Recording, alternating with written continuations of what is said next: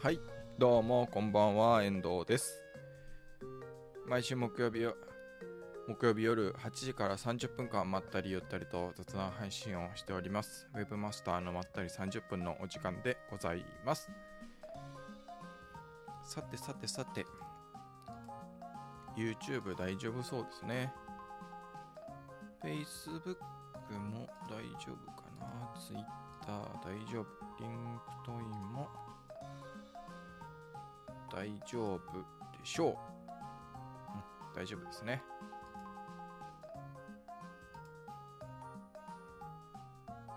Facebook も大丈夫かな？大丈夫そうですね。はい。では、やっていきたいと思います。よろしくお願いします。えーこの配信はですね、Webmaster の手帳の YouTube チャンネル、Facebook ページ、Twitter、えーそれから LinkedIn は私の個人のアカウント、この4つで同時配信をしております。で配信が終わった後は、それぞれのプラットフォームで動画が残ります。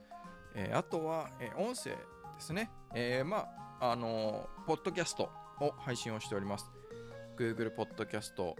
Spotify、Amazon ポッドキャスト、Apple ポッドキャストなどなどで配信をしております。で、えーまあ、Spotify はですね、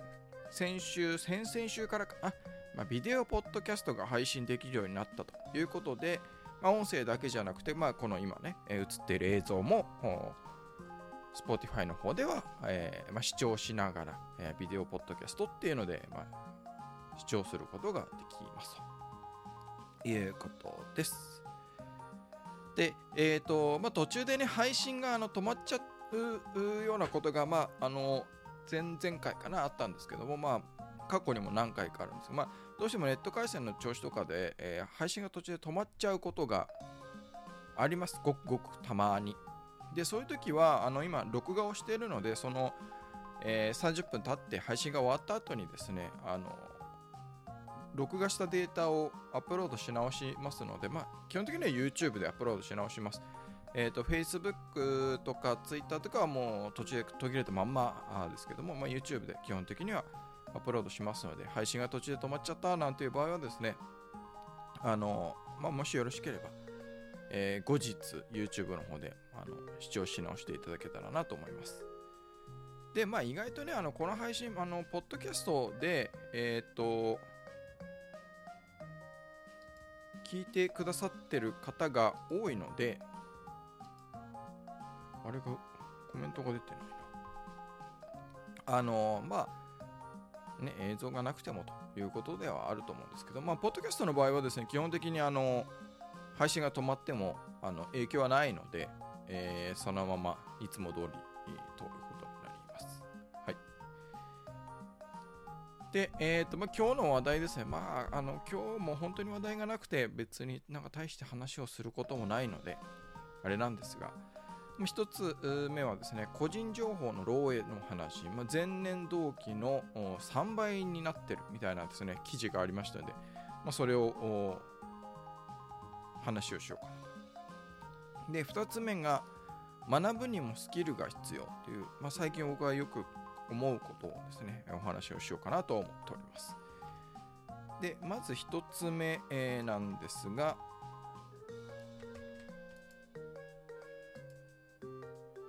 か全然コメントが、コ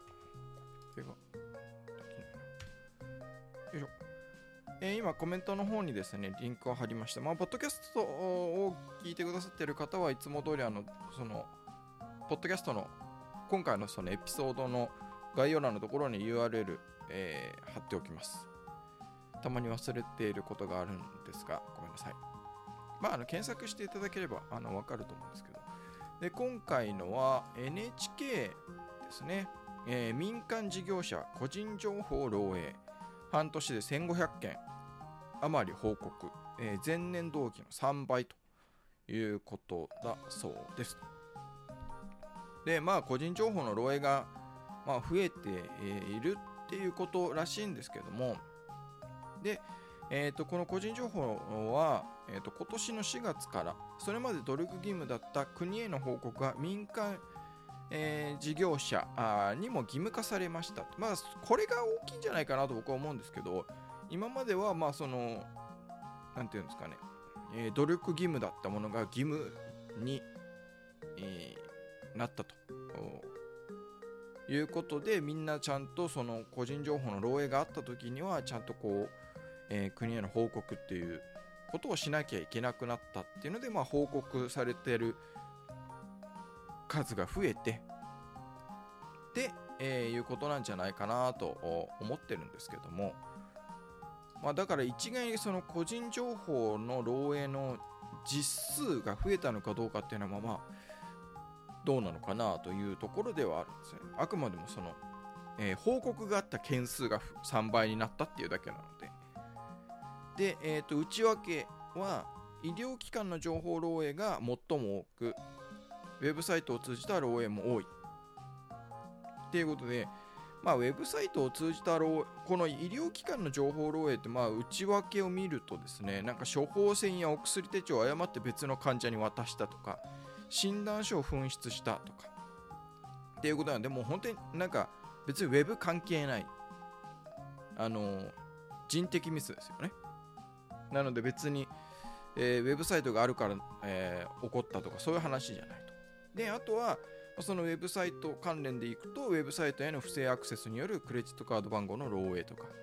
パソコンがウイルスに感染するなどして情報が抜き抜き取られたっていう事案があったということのようです。うんでまあなんかこれはなんかまあ前からある感じはするじゃないですか。で、なていうんですかね、あの、たまにね、なんかツイッターとかでも、情シスあの情報システムのその部門の人とかが、なんかツイッターに書き込んだのが、なんかね、話題になったりとかってありましたけど、例えばその、えー、カフェとか、ね、えー、シェアオフィスとか、コワーキングスペースとかはそういう外で仕事ができる。で、まあ自宅であればね、そのテレワークとか在宅勤務であれば、まだまだあれかなと思うんですけど、あのカフェなんかでもこう自分ね仕事をしている人のパソコンが、えー、こう別のそのカフェを他に利用者にたくさんいてそのカフェのお客さんからもパソコンの画面が見えちゃうような状態になったりとかあとは例えばそのカフェでそのトイレに行く時にそのそのパソコンそのままに置いてあるとかっていうような状況が、まあ、よく目にするじゃないですか。で、まあ、そういうのも変な話そのリスリスクっていうかすごく危険な行為なわけですよね。そのまあ、日本だからねそのパソコン置いてあっても誰も盗まないですけど誰もう海外でそんなことしたらもうトイレから帰ってきた時にはもうパソコンなくなってるわけじゃないですか。っていうのもあるし、ね、その仕事してても誰かが他のね自分のこう後ろから、えー、自分の操作してる画面を見てるとか、えー、横に座ってる人から見えちゃってるとかあってことがあってそういうのはねなんかネットきなんかなんていうんですかネットをただパラパラ見てるだけとかならまだいいとは思うんですけどとかね、なんか YouTube 見てますとか、そそそれぐらいとか、ね、Netflix 見てますとかって別にいいと思うんですけど、仕事をする、しちゃうと、場合によってはまずい、ね、見えちゃいけない、よその人に見えちゃいけないものがね、見えちゃってるなんてこともまああるわけじゃないですか。だからまあそういうのもま気をつけなきゃいけないんじゃないかなと思うんですよね。だから僕なんかもカフェとかで、えー、仕事をすることってあるんですよ。ただそういう時ってあの大事なこの画面を誰かに見られちゃうまずいっていうものはそのそういう時には開かないしあとやっぱ座る席ですよね。自分の後ろに人がいないようなやっぱ壁を背にするように座ったりとか。あとトイレに行く時もその一旦パソコンを閉じてカバンの中にしまうとか。っていうようなことはまあやってるんですけど。まあでも基本的にはそういう何て言うのかな。あの人に見られては困るそのね例えばクライアントのお客さんの何かデータであったり情報だったりっていうのはやっぱりそれはね大したデータじゃないってねいうこともあるかもしれないですけどそれはどこの誰が見てるかわからないのでやっぱり気をつけなきゃいけないんじゃないかなと思うんですよね。だからまあそういうのもあって、まあ、ちょっと話がそれちゃいますけど僕は基本的にはクライアントの会社名って出さないんですよねあのお客さんの社名っていうのは。っていうのは、まあ、これも何度もなんか雑談でも話したことがあるしツイッターでも書いたことがあると思うんですけどそのなんで僕はそのクライアントの社名とかを出さないかっていうとそれあのその会社のそのウェブマーケティングなりを手伝ってる人間が、まあ、僕遠藤だっていうのがもうこれも一つの情報じゃないですかでそれはクライアントにとってはあのそれがこうであるその情報が公開されてるのがいいのかどうかっていうのを考えた時に僕はあんまり良くないんじゃないかなって思ってるんですよ。うん、っていうのはあの僕実際そうなんですけどその競合クライアントの競合他社を調べるんですよね。で例えばその競合他社の会社名で SEO とか例えばウェブ広告とか、えーまあ、SNS とかね、えー、いろいろ検索をしてこの競合他社の例えば、えー、コンサルをしているところとか広告代理店とかその協力をしている会社ウェブサイトの制作会社とかが見つかることがあるんですよね。あのその例えばウェブサイトの制作会社だったり広告代理店とかが、えー、お客様事例としてそのクライ僕のクライアントの競合他社の紹介をしてたりすることがあるんですよ。あるんです。そうするとそれってすごく僕からすると有益な情報であなるほどとこの競合他社のを手伝ってる会社はこういう会社なのかでもうねあの前本当にあるんですけど、まあでまあ、事例だったりするとどういうことをしてますって書いてあるじゃないですか。ね書いてあるんであなるほどなと競合他社の会社はこういうことをやってるんだなとそれはもちろんね日頃のその競合他社の分析チェックをする段階で表面的に見えることはありますよ。例えばメールマガジン発行してるんだったらメルマガ登録してればどういうメールを送ってるかっていうのは把握できますし SNS 上の、えー、発信とかもそのアカウントをフォローしたり別にフォローしなくてもねそのアカウントチェックさえすればどういう日頃投稿してるかも分かるしあとはね広告もそうですしあのウェブサイトをね見に行けばそのウェブサイトでどういう情報を出してるかとかどういうウェブサイトを作ってるかってまあ見れるんで分かるんですけどそれより一歩こう踏み込んだというか、ね、こういうことをやってこういうふうにやってでそういう表でこう誰でも分かるその施策っていうのはあくまでも表面的なところじゃないですか。誰から見ても分かるところなので。そうじゃなくてそういう、えー、ウェブサイト制作会社だったり広告代理店とかの、えー、事例として載ってるような場合だとより具体的に何ですか？こういうところを大事にしてますとかここに力を入れてますとかこういう風な、え、取り組みをしてますみたいなのが書かれてるんですよね。そうすると僕はそれはいやそんなこと教えていただいてありがとうございますって言ってこれね競合他社の情報をいただけるわけですよね。であのー、まあ、実際にあったんですけどそういうので、まあ、SEO 頑張ってます。で全然それは僕からしたらその競合他社はもう SEO なんて全然あの何ですか競合ですらない話なんですけど。でその事例の中にこれからはこういう、ところあの、まあ、ウェブ広告だったんですけどウェブ広告の中でもいろいろありますよね。Google 広告 Yahoo 広告とかねそれ以外にもあるじゃないですか、え、動画広告とかねいろんなのがあるので、え、SNS のソーシャルメディアもそうですけど。でそういう広告の中でのこれに、え今後は力を入れていくそうなので楽しみですみたいなことが書いてあってへえと。あこの会社さんはそうですか。これからそういうところに注力されていくんですね。じゃあ早めに手を打っておきましょう。で手を打ったんですよ。みたいなことが起こるんですよね。なので僕のクライアントのところではそういうことを起こしたくない。それって全然クライアントにとって全然いい話じゃないじゃないですか、ね、なのでそのクライアントの大事な情報の1個ということで僕はクライアントの会社名っていうのを言わないんです。でもう一個理由があってそれはクライアントの会社名を言っちゃうと僕の日頃の活動とか例えばまあツイッターで書き込むこととかで何かねもし炎上がしたとか何かそういうトラブルが発生した時にクライアントのところに飛び火しちゃうなんてことがあってはよろしくないのでそういうのも含めてクライアントの会社名っていうのは、まあ、基本的に基本的にというか僕は言わない。で、まあ、たまにね例えばその、えー、僕のことを知ってる人とかにこう協力をしてもらうとかっていうことになればあのねが例えばウェブサイトのデザインをお願いするとかですね。そういう話になったりするとまあもちろんねそれは僕のクライアントですっていう話をするんでそういうので知る人はいるんですけどただ基本的にはその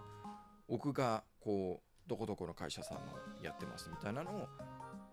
言うことは基本的にはないですね。でない理由は今言った 2, 2つが大きな理由ということなんですね。だからそういうのもなんかまあ個人情報かちょっと話がだいぶそれましたけどやっぱ会社の大事な情報だと思うんですよ。でやっぱり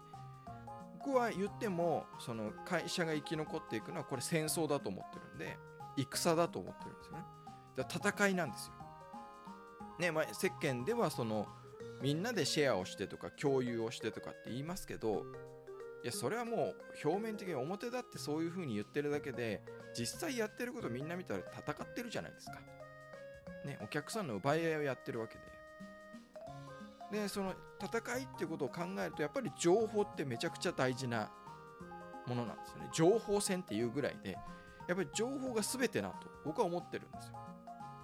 でその自社のデータだけじゃなくて競合のデータとかね。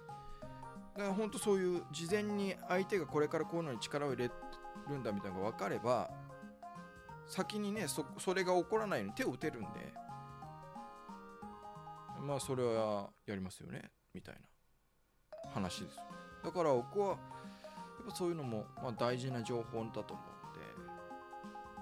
うんで。ねまあもちろんそういうお客さんとかねの個人情報っていうのはもちろん大事だからそれがあの出ないようにするって大事なのだから僕は基本的にはクライアントの、えー、個人情報をクライアントのお客さんの個人情報ですね。僕のクライアントの個人、えー、お客さんの個人情報を僕が、ま、扱うことはあっても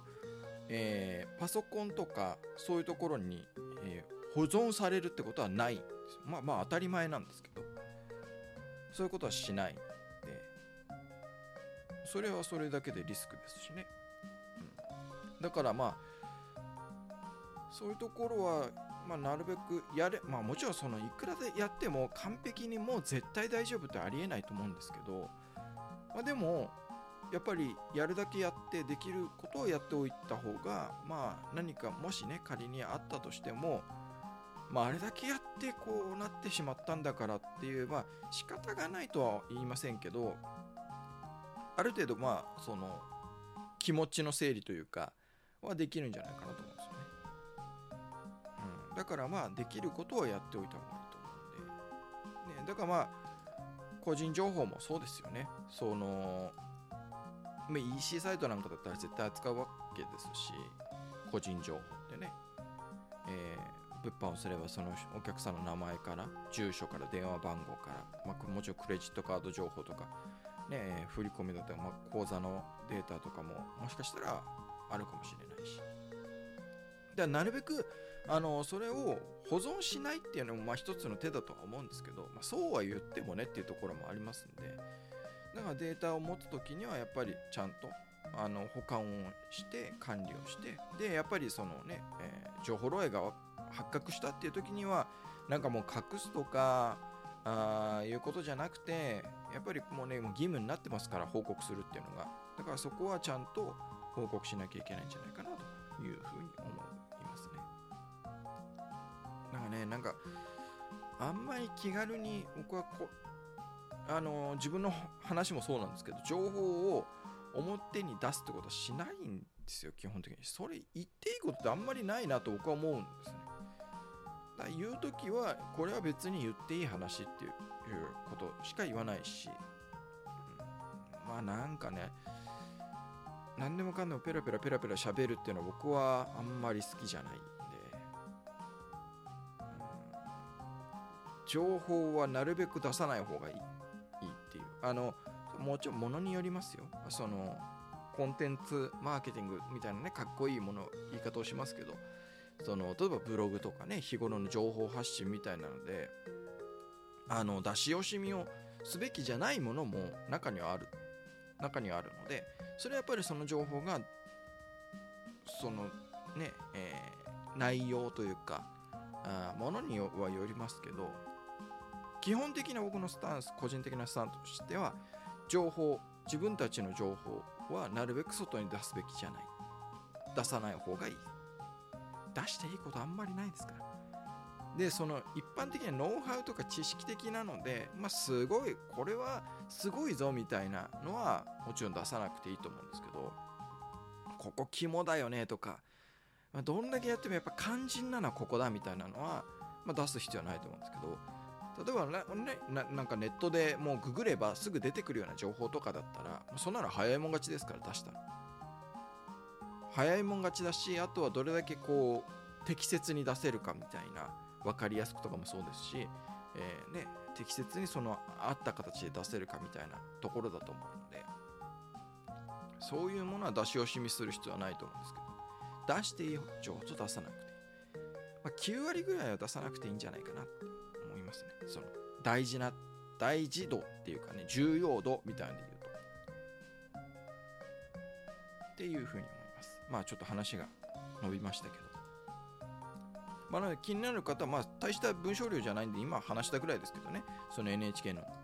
えー、記事も、まあ、見ていただければなと思います。まあ、人的ミスはね、どうしても人間ミスは起こり、ま、起こしますからね。とはいえ、ね、ない方がいいので、えー、気をつけていただければなと思いますし、僕も気をつけていきたいなと思います。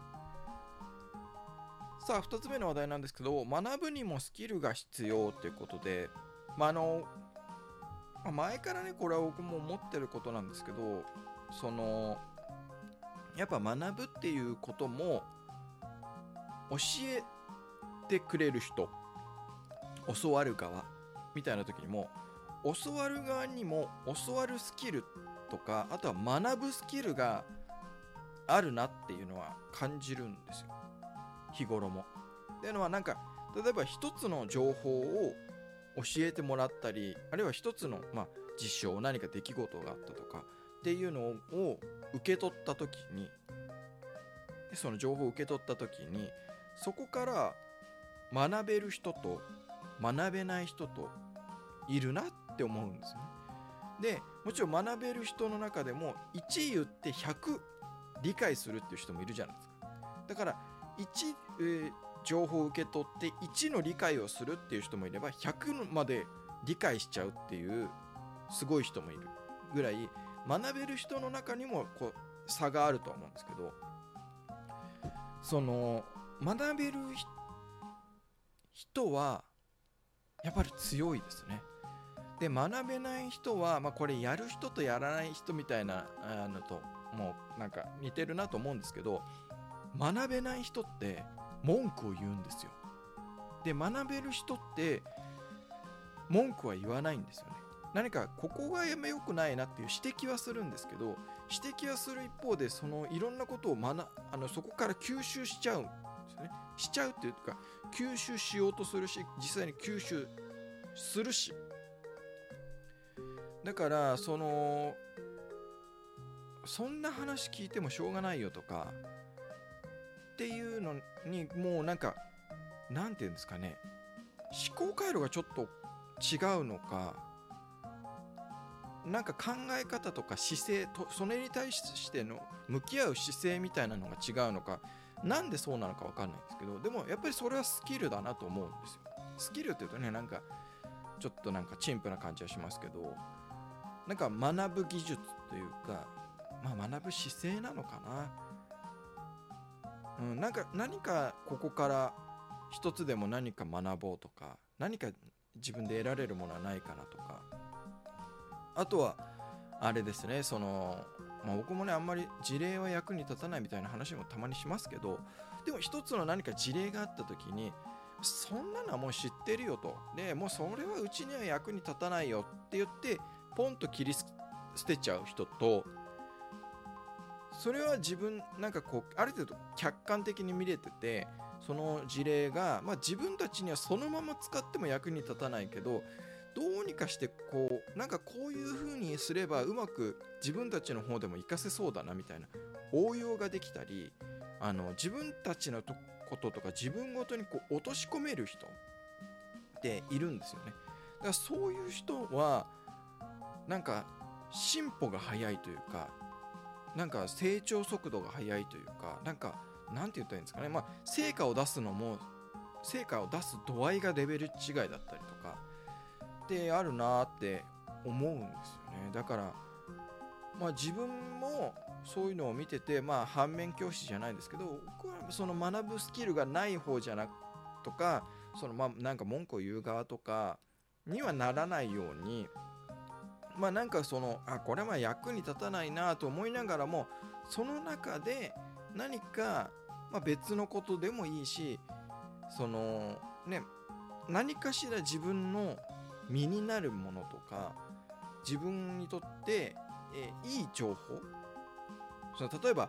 ね、マーケティングの話だったらマーケティングのことではここからなんかあまりいい情報は得られないかもしれないけどマーケティング以外のことで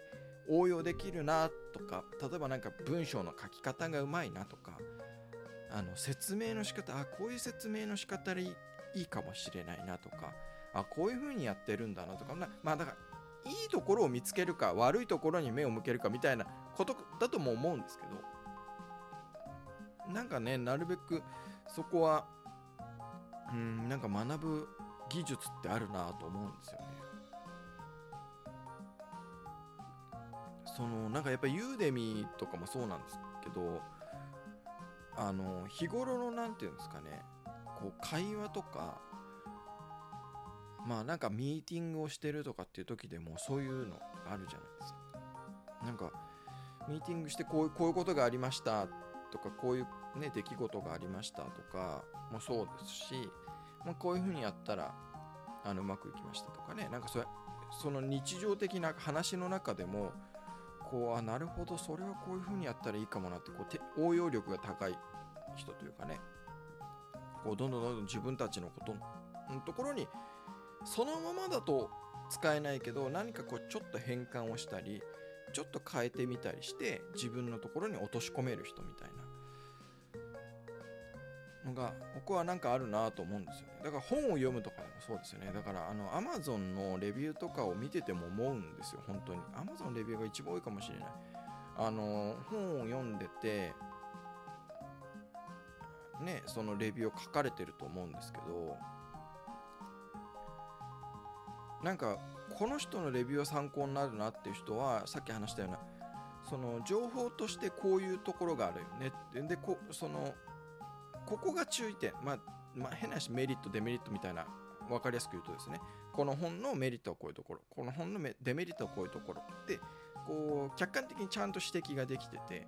でもこういうところがすごく勉強になったとかここはすごく面白かったみたいにこうちゃんとこうまとまってる人っていうのは多分学ぶ技術がちゃんとある人。あの情報を受け取る技術がある。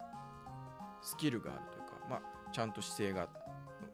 ある人。でそこが、えー、未熟な人というか学ぶスキル、まあ、技術が未熟だったり受け取る情報を受け取るっていうことに対しての反応をする。どういう反応をするか。そこがちょっと未熟だなっていう人は結構感情的にこれは役に立たないとかっていうあのー、言い方だったりとかその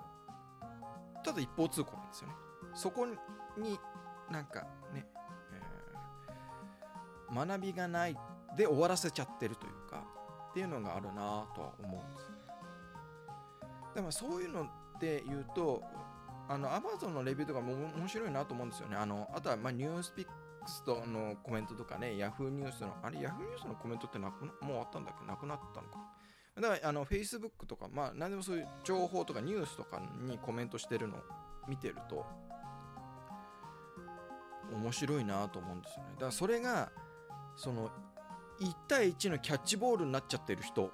キャッチボールではないんですけどね。例えば Amazon レビューであればその本を読んだレビューに対して著者に対してボーンってこうボールを投げつけてるだけの人とこの Amazon のレビューっていうのは著者の人も読むけどこれからこの本を買う人とか買おうかと検討してる人も読むんだっていうところまでちゃんと意識がいっててその読むレビューとしてやっぱりただのこう意見の投書箱じゃないじゃないですか。だからレビューとしてこうね今言ったみたいな本をその本をこれから買う人にとって役に立つ情報は何かなとか、えー、っていうのを考えてちゃんとレビューを書いて投稿してる人といるのでやっぱそのなんかああいうのを見てるだけでも面白いなと思うんですよね。でそういうのもなんか僕はあそのマーケティングというかあそういうのでも大事ななんか目線というか意識なんじゃないかなと思うんですよね。それが例えばねこうどれだけ想像力が豊かかっていう話ではあると思うんですけどその例えば Amazon のレビューであれば一方通行でボンとね自分の感情的なものをただぶつけてるだけの人って多分マーケティングに向かないんですよ。想像力が豊かじゃないんですその人って。やっぱりその自分が書いたものがどこでどんな風に、えー、公開されてどういう人たちの目に触れるのかでその目に触れる時その人たちはどういう状況にあるのかみたいなのまでちゃんとこう見えてて客観的にこうね大きく見れててこうレビューを書いてる人っていうのはまあいろいろこうマーケティングにも何て言うんですかね、えー、活かせる向いているんじゃないかななんて僕は思ったりするんですけど、まあ、今回もこの2つ目の話題もだいぶ話がそれましたけど。まあなんでなんかそういうね学ぶスキルみたいなあものもここはなんかやっぱあるなと思うんですよ。ただ単に教えてもらうっていう受動体ね受け身であるかそれとも能動的に教わるっていう状態あるいは情報を受け取るっていう何て言うんですか立ち位置というかものは変わらないんだけどもそれがただ受け取ってもらもらうことでしかないみたいなねもらって当たり前みたいな人と積極的に自らその情報の中に何かをこう見出そうとしてこう前向きに前のめりでいける人と。あるなと思う。まあ、ぜひね、この配信を聞いてくださってる方とか、まあ、ポッドキャストで聞いてくださってる方は、まあ、後者の、えー、情報を受け取ったとか、何か教わるなんて時には、主体的に、能動的に、ねえー、一つの情報を受け取って、それを100にできるような、1が0になっちゃったり、マイナスにしちゃうような人ではなく、100にするような人に、まあ、僕自身もそうですけどなんかなっていただきたいし僕もなりたいなというふうに思っております。